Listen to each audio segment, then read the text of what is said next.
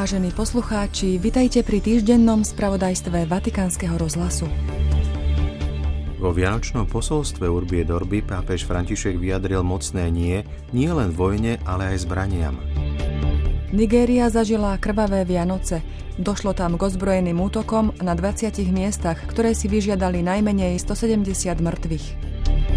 Nedeľu si pripomenieme prvé výročie umrtia pápeža Benedikta XVI. Pápež pri stredajšej generálnej audiencii uviedol nový cyklus katechéz o nerestiach a cnostiach. Prehľad cirkevného diania 7 dní vo Vatikáne a vo svete vám v 10 minútach prinášajú Zuzana Klimanová a Martin Jarábek. Posledný deň kalendárneho roku, zajtrajšiu nedeľu Svetej rodiny, pápež František okrem tradičného poludnejšieho príhovoru pri modlitbe Aniel pána bude o 17. vo Vatikánskej bazilike sláviť vešpery s poďakovaním za rok 2023. Pápež František v stredu 27. decembra privítal pútnikov z rôznych krajín, ktorí sa zúčastnili na poslednej tohtoročnej audiencii v aule Pavla VI. Povzbudil ich, aby ďakovali Bohu za všetko dobré, čo sme dostali v roku, ktorý sa končí. Svetý otec vyzval k modlitbám za ľudí trpiacich následkami hrozného násilia a vojen. Spomenul najmä sužovanú Ukrajinu, Palestínu a Izrael. Vojna je nešťastie, modlíme sa za ukončenie vojen, zdôraznil pápež František. Vo svojej katechéze otvoril nový cyklus o cnostiach a nerestiach s úvodom zameraným na stráženie srdca, keď uviedol s diablom sa nerozprávame a s pokúšením sa nesmieme zaoberať. Dialóg tu nie je možný. Keď pokúšenie prichádza, zatvorme dvere, strážme si srdce. Človek musí byť strážcom svojho srdca a preto nevedieme dialog s diablom. Stráži si srdce je odporúčanie, ktoré nachádzame u rôznych púšnych otcov a svetých. Musíme prosiť o túto milosť, aby sme sa naučili strážiť si srdce. Od večera uplynulej soboty 23. decembra do dňa narodenia pána sa v Nigérii odhrali početné ozbrojené útoky v približne 20 lokalitách, pri ktorých zahynulo najmenej 170 civilistov. Oznámila to vláda štátu Plato v strede krajiny, pričom hovorila o banditoch, ktorí údajne napadli najmenej 20 osád, pričom útoky označila za koordinované. Išlo o oblasť, ktorá je vzdialená približne 200 kilometrov od hlavného mesta Abuja. Ukrajinský prezident Volodymyr Zelenský vo štvrtok zdieľal na svojom účte sociálnej siete X správu o svojom telefonáte s pápežom Františkom. Ako píše, svetému otcovi zavolal, aby mu vyjadril vďačnosť za jeho vianočné želania Ukrajine a Ukrajincom a poďakoval za jeho želanie spravodlivého mieru. Diskutovali aj o spoločnej práci na mierovej dohode, do ktorej sa na úrovni zástupcov zatiaľ zapojilo viac ako 80 štátov. Som vďačný Vatikánu, že podporuje našu prácu, píše prezident Zelenský. Pápež František napísal posolstvo mladým, ktorí sa zúčastňujú na 46. európskom stretnutí modlitby Téze v slovinskej Ljubljane. V texte zverejnenom v prvý deň stretnutia vo štvrtok 28. decembra pápež zdôraznil význam stíšenia sa a vzájomného počúvania. Mladých povzbudil, aby budovali pokoj vo svete. V súvislosti s témou stretnutia kráčať spolu pápež posolstvo vysvetľuje, že to znamená zabrániť marginalizácii, uzavretiu sa a odmietaniu určitej kategórie ľudí.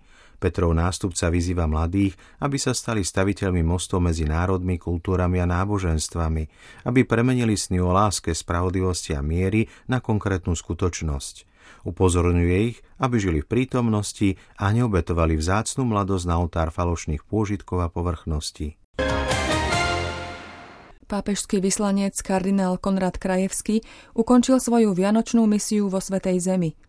Pápež ma sem poslal, aby som ho zastupoval na týchto biblických miestach, kde sa kresťania modlia za mier. Bol som poslaný, aby som sa s nimi modlil v mene svätého Otca. Týmito slovami zhrnul pápežský almužník význam dní strávených po boku trpiacich medzi Jeruzalemom, Betlehemom a Nazaretom – ako posledné mesto navštívil Nazaret, kde žije početná kresťanská komunita, a to v deň, keď si cirkev pripomína mučenickú smrť svätého Štefana v útorok 26. decembra. V Nikarague vo štvrtok 29. decembra polícia zatkla ďalších dvoch kňazov. Išlo o monsignora Carlosa Avilesa a otca Ektora Tremínia, generálneho vikára pokladníka diecézy Managua, ktorí sa verejne modlili za biskupa Alvaréza. Toho Ortegov režim zadržiava už od augusta 2022.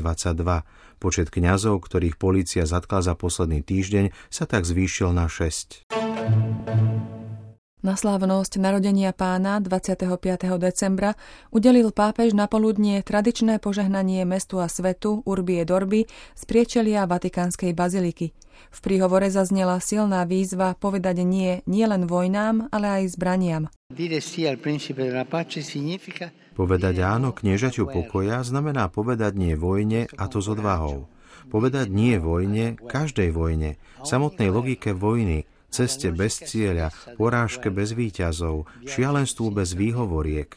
No aby sa povedalo nie vojne, je potrebné povedať nie zbraniam, pretože ak človek, ktorého srdce je nestále a zranené, má vo svojich rukách nástroje smrti, skôr či neskôr ich použije.